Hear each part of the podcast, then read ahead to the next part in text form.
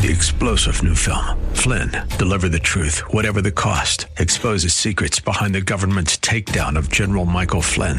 Flynn knew what the intel world had been up to. He ordered the first audit of the use of contractors. This set off alarm bells. He told the truth. He was the most dangerous person for Donald Trump to hire. They had to get rid of Flynn. Flynn, deliver the truth, whatever the cost. Available now. Watch it today. Go to salemnow.com. Salemnow.com.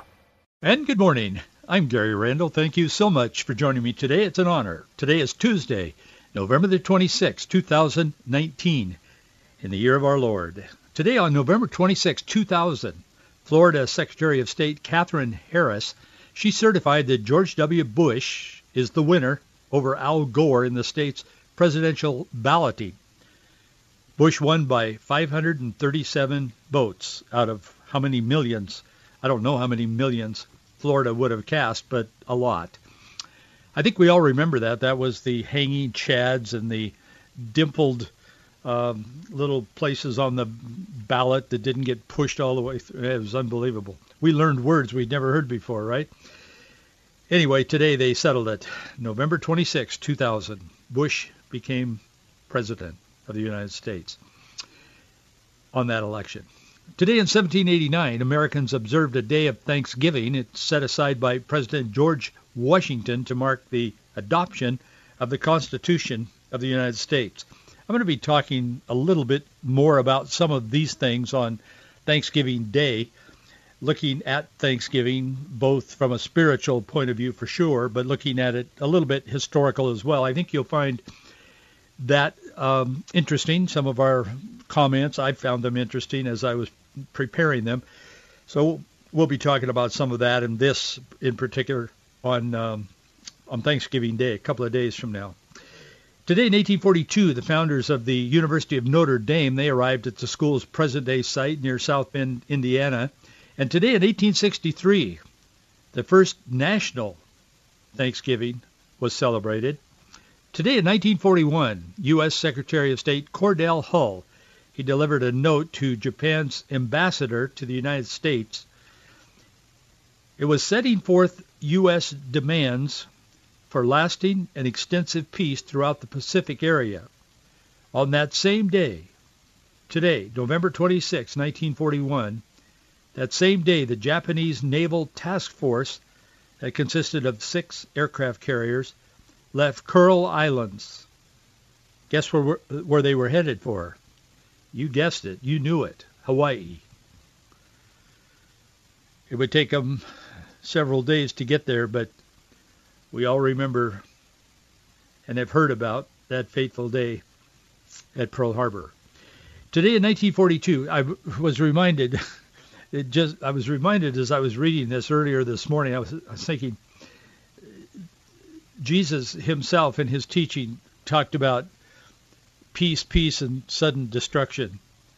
There always seems to be a lot of talk about peace before sudden destruction happens throughout history. Today in 1942, Warner Brothers, they gave the world premiere of the motion picture Casablanca. It premiered in New York. Still plays endlessly on cable television. Today in 1950, China entered the Korean War. They launched a counteroffensive against soldiers from the United Nations, the U.S., and South Korea. And today in 1973, President Richard Nixon's personal secretary, Rosemary Woods, you may remember that name, she told the federal court that she'd accidentally caused part of an 18 and a half minute gap in a key Watergate tape.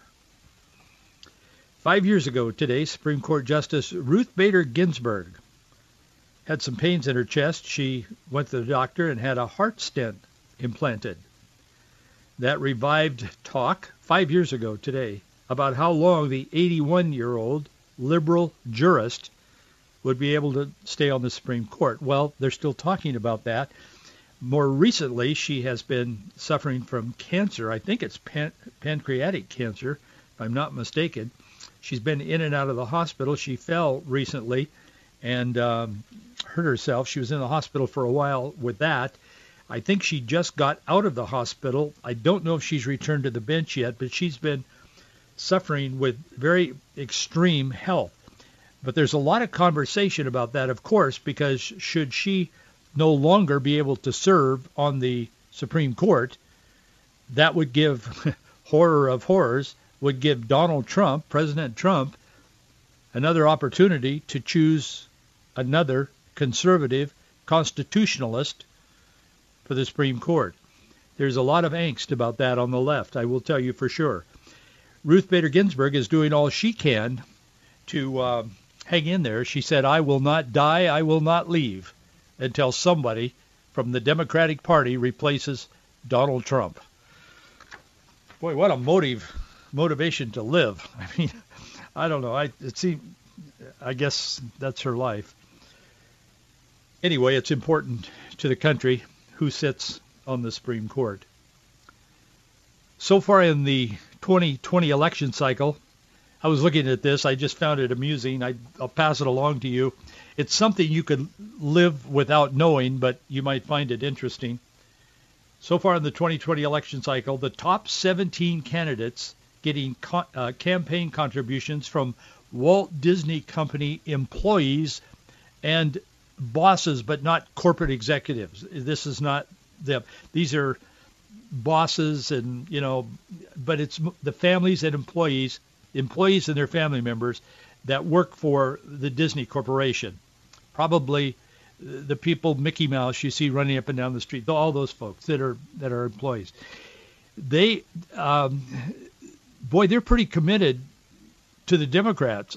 I mean, that may be the happiest place on earth, but you kind of begin to see why Disney, on the one hand, kind of presents itself as it used to be with Walt Disney, very family conservative, but now you see repeatedly, pretty consistently, they Disney is always in kind of in the trenches with the far left, the progressive, so-called progressives that are really regressive.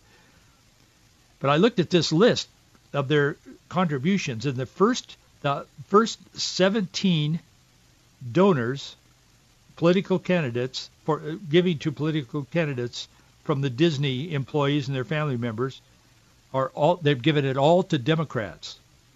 The first Republican shows up at number 18 and guess who that is? President Donald Trump. They've given him $12,565 as opposed to Senator Kamala Harris. She's from California, but they've given her $123,295 for her presidential outing. But number two on the list is Mayor Pete Buttigieg, $84,582. Number three is Elizabeth Warren. Number four is Bernie Sanders. Number five is Gary Peters. And somebody would say, hey, wait a minute, what about Joe Biden? Yeah, he's on the list too. He's number six. They've given him $34,913. Then it goes on down the line. A couple of other dem, um, presidential candidates here. I'm seeing um, Amy Klobuchar, and then it's mostly local. Adam Schiff is uh, he's from California. He's on there. They've given him thirteen thousand nine hundred and twenty-five dollars. Anyway, President Donald Trump is number 18, and he's the first Republican that shows up on that list where the money from the employees of Disney is going. I don't know if you wanted to know that today or not, but I thought it was kind of interesting. I got this letter. It says, Gary, thank you so much for your ministry. With all the lies and twisted truths we're bombarded with daily, it's harder to find and seek the truth. I look to your ministry as my main source of God's truth in our daily pursuit of truth. I pray that God will continue to bless your ministry, keep you strong and protected under his wings. As a 69-year-old Vietnam veteran, I really enjoyed your Veterans Day message. Even as a 21-year-old kid, I realized that war was game playing in order to line somebody's pockets but, he says, I'm still a proud deplorable. Thank you. I appreciate that. We try to put out the truth every day as best we can and pray that God will help us and guide us and direct us and we do sincerely pray before all of these programs. This is not just something we do. It's something I feel very, very strongly about, or I wouldn't do it at all. And those who know me personally know that to be true. I just, if God isn't leading me to do something, we've spent our life that way. Marjorie and I have often talked about the ministry, been in it since I was a youth pastor as a kid, and then a pastor in Ballard and other places in, in Oregon and California. But you know, I know the ministry is a career, and I, I don't say this in any way critically, but I grew up in church. My grandparents were Christians, evangelical Christians. Their parents were. So church has been a part of my life generations back. Same with Marjorie, my wife. But I will tell you that I've observed in my life that the more that a pastor, a preacher sees his calling as a career, it tends to make decisions for you that sometimes you ought not to make, I think. I can't speak for anyone else and I don't want to, but I can speak for myself.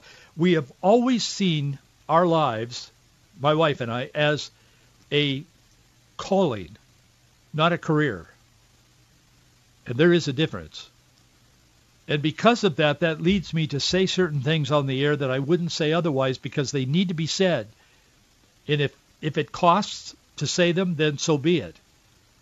But some of you, many of you, recognize this and you indicate it or touch on that in the notes that you write. And I want to thank you for that because if you know that, you know how to pray for us. Because yes, there is resistance to what we're doing. There is. And it rears its head often and in different ways. But we're not doing this to be controversial. We're doing it out of a deep heart of conviction. And so we do it every day. And you allow us to do it by your support. I can't find the words to adequately express how deeply I appreciate all of you who support this ministry. Our address is Box 399, Bellevue, Washington, 98009. Box 399, Bellevue, Washington, 98009. And speaking of Kamala Harris, boy, you got to know this. She she was talking yesterday. She said, I have a plan uh, if I become president, and she believes she will. She said, I have a plan to reduce drug prices. Well, anybody, I mean, especially as you get older, if you're over 40, that catches your attention. Yeah, I don't want to pay more money for drug prices. Some of them are through the roof anyway, and there's been a lot of abuses in drug prices. I mean, everybody knows that. So she was playing off that, but she said, so essentially, she told this group she was talking to, so essentially what we're going to do, and she said, you can visit my website if you will, and if not, you can get some documents. But she said, essentially, what we're going to do is set drug prices so that American consumers are charged a price for drugs that's the average price that's being charged around the globe. And she said there's a huge difference. Insulin being an example. She went on and on about insulin. She said the other thing is is this, and this is what I wanted to, to leave with you on this subject. She said, if people don't want to cooperate with that, meaning the drug companies, she said, I'm also going to do the next thing, which is this. A lot of drugs, prescription medication was born out of federal funding for the research and development of that drug. Your taxpayer dollars. So, she said, for any drug where they failed to play by our rules, she said if that drug came about by federal funding for what's called R&D, yeah, we know, Kamala, what R&D is, research and development. She explains all that. She said, I will snatch their patent so that we will take over their product. Now you think about that for a moment. And to the person who has become dependent on the state, oh, you say, good news, joy to the world. But I will tell you, that's what Castro does. That's what that guy in Venezuela has been doing. That's what communism always, uh, they always do that. They begin to snatch property. They begin to snatch freedoms and they begin to snatch intellectual properties. Now, I'm not a voice for the drug companies. I mean, there are abuses, obviously. There needs to be reform in the pharmaceutical industry. But I'm telling you, that kind of reform. She probably won't be president, and frankly, I don't want to take the time to go into it, but frankly, she can't do that. I mean, even Barack Obama couldn't do that. He was slicker than she is. A president can't do that under our Constitution, but she's promising people she will. And it's in her heart and mind for sure. And I think when you look at that stage with all those people lined up there, every one of them believe in their heart they're going to be the next president of the United States, the Democrats. That idea is in their mind.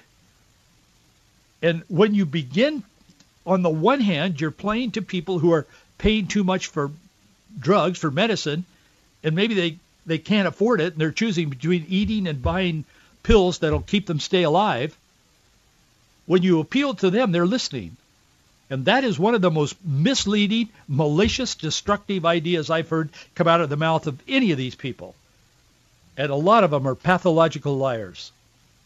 They are. You listen to what they say, you look at the truth, boom, it doesn't connect. That's the problem. That's a human problem. It isn't a political problem.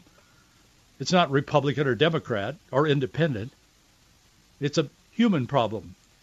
We have sinned and come short of the glory of God. Every single one of us. That's the problem. Our founders recognized that when they were setting up this country. They called it an experiment. And it was. There wasn't anything like it in the world. There still isn't.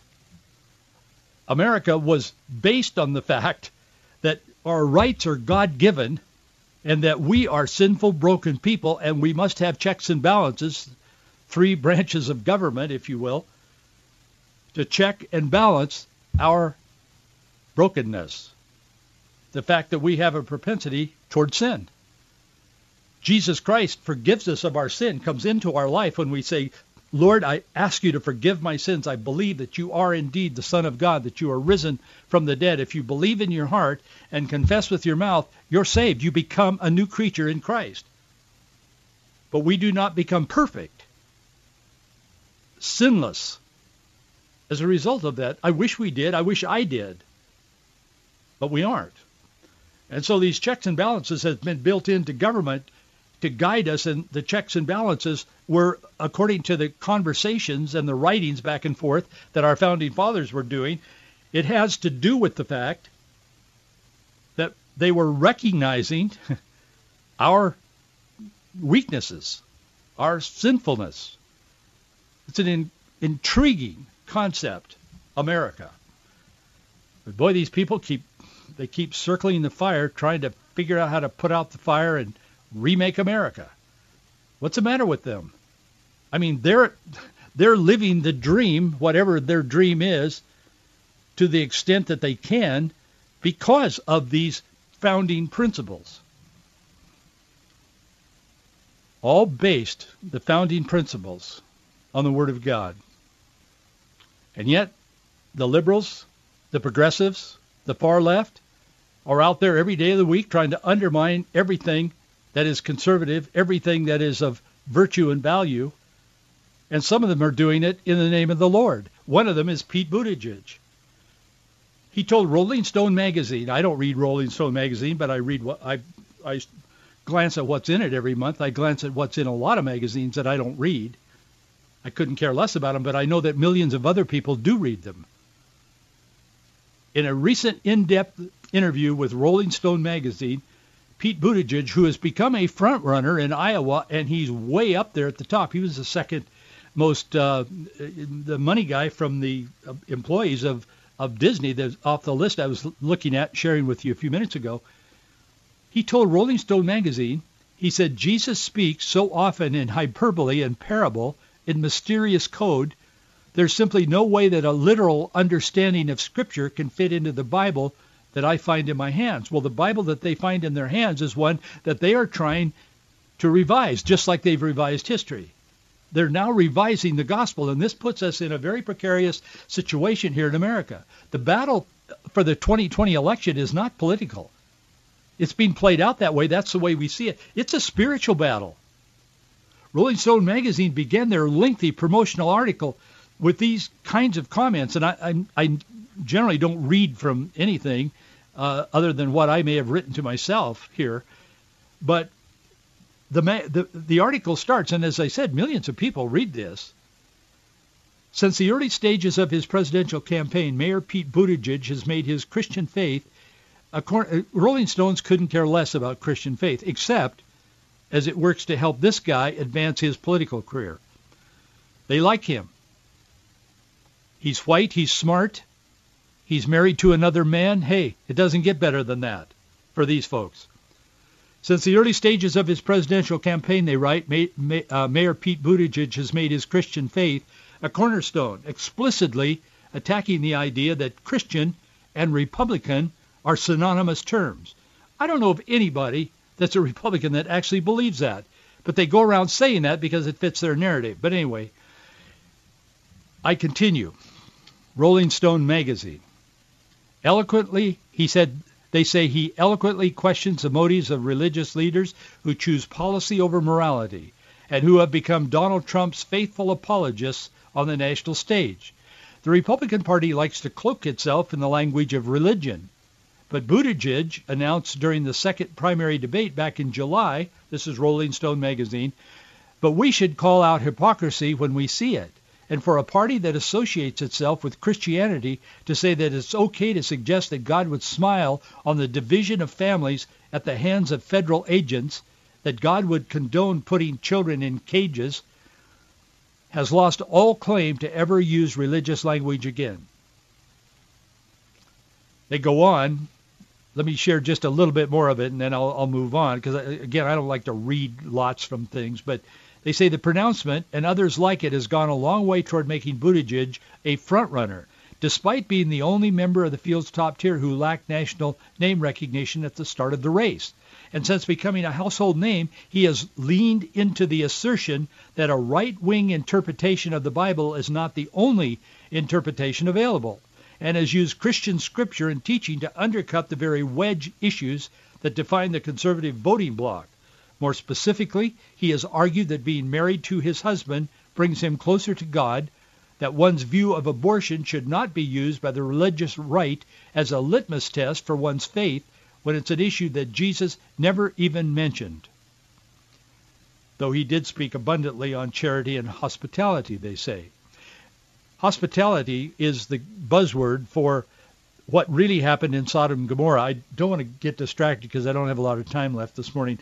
But the far left, the gay, the, the homosexual movement for sure, the LGBTQ, but other people as well have bought into this. They say the sin of Sodom and Gomorrah was not homosexuality; it was inhospitality. That because they did not invite the men into the house, they sh- they were not hospitable, and the Bible calls Christians or people of God to be hospitable. Well, ha- that's half true. God does call us to hospitality. That was not the, the inhospitality was not the sin of Sodom and Gomorrah. There's been books written about it, and this is generally known among the younger generation, and many of them accept that as the truth. They say, well, it had nothing to do with homosexuality. It was about a, a spirit of, of being hospitable. And they lacked that, so God punished them with fire and brimstone. Anyway. Oh, I could say much more about that, but we won't. But anyway, the Bible, they say, makes uh, the Bible makes that Christianity uh, uh, the claim that Christianity now disregards. If me, uh, they're quoting uh, Pete Buttigieg here. He, Pete Buttigieg says, quoted by Rolling Stone magazine, if me being gay was a choice, it was a choice that was made far, far above my pay grade. Borrowing from Obama's words. Buttigieg said this spring as a at a brunch for the LGBTQ Victory Fund. That's that's the thing I wish the Mike Pences of the world would understand. That if you got a problem with who I am, your problem is not with me. Your quarrel, sir, is with my Creator. This is a message not by some guy that's going around and is popular on the lecture tours. This is a guy who's now near the top tier of Democratic candidates for the presidency of the United States. You put that together with what you know about history, and that's where we are today. And that's part of the problem that we're experiencing in our country. From being unknown, he has risen in the ranks of the far left to become one of the front runners of the Democratic presidential candidates. In the interview, Pete explains that he did not grow up in a religious home. Well, that's true. In fact, his father And, uh, and he can't, he's not responsible for his father, but this should be known. His father was a Marxist professor who spoke fondly of Communist Manifesto and dedicated a significant portion of his academic career to the work of the Italian Communist Party founder Antonio Gramsci. He was a part of the Marxist movement that came westward and transformed Marxism into cultural Marxism. This guy, Pete Buttigieg's father, a professor, far left, probably an atheist, he was one of the great supporters of that. In fact, he was president of the regional club or organization of Gramsci. And that's a fact. He was an advisor to the magazine, the periodical Rethinking Marxism. It was an academic journal that published articles that seek to discuss, this is what they say of themselves, we seek to discuss, elaborate, and or extend Marxian theory. He was a leader in the Marxist movement in America. Well, maybe Pete got religion and changed. I don't know what Pete thinks about that, but I do know that he's right. His father wasn't religious. He says the Republican Party likes to cloak itself in the language of religion. We should call out hypocrisy when we see it. He lives in darkness. He does not understand. We are not supporting the, the Republican Party because we are cloaking ourselves and the Republican Party cloaks itself in religion.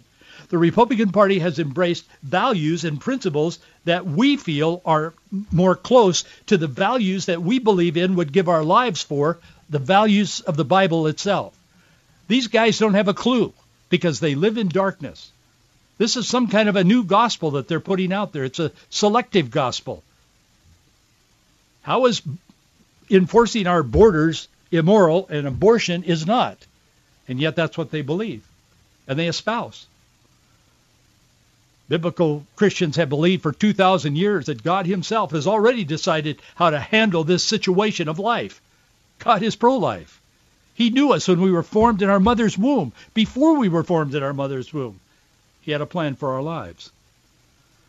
These people are so far out. The Apostle Paul, the Apostle Paul wrote to the Galatians because they were experiencing some of this kind of thing in their own church and in their sphere of living. Paul said to them in Galatians chapter 1 verse 8, But even if we or an angel from heaven preach any other gospel to you than what we have preached to you, let him be accursed. This is a another gospel, I will tell you.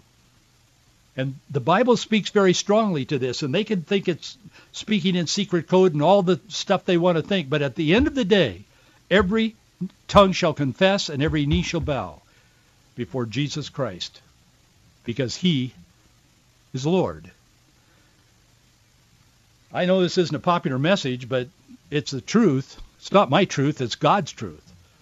So we need to be aware. We need to be informed. Hey, thank you for being with me today. It's always a pleasure. I'll see you right here tomorrow.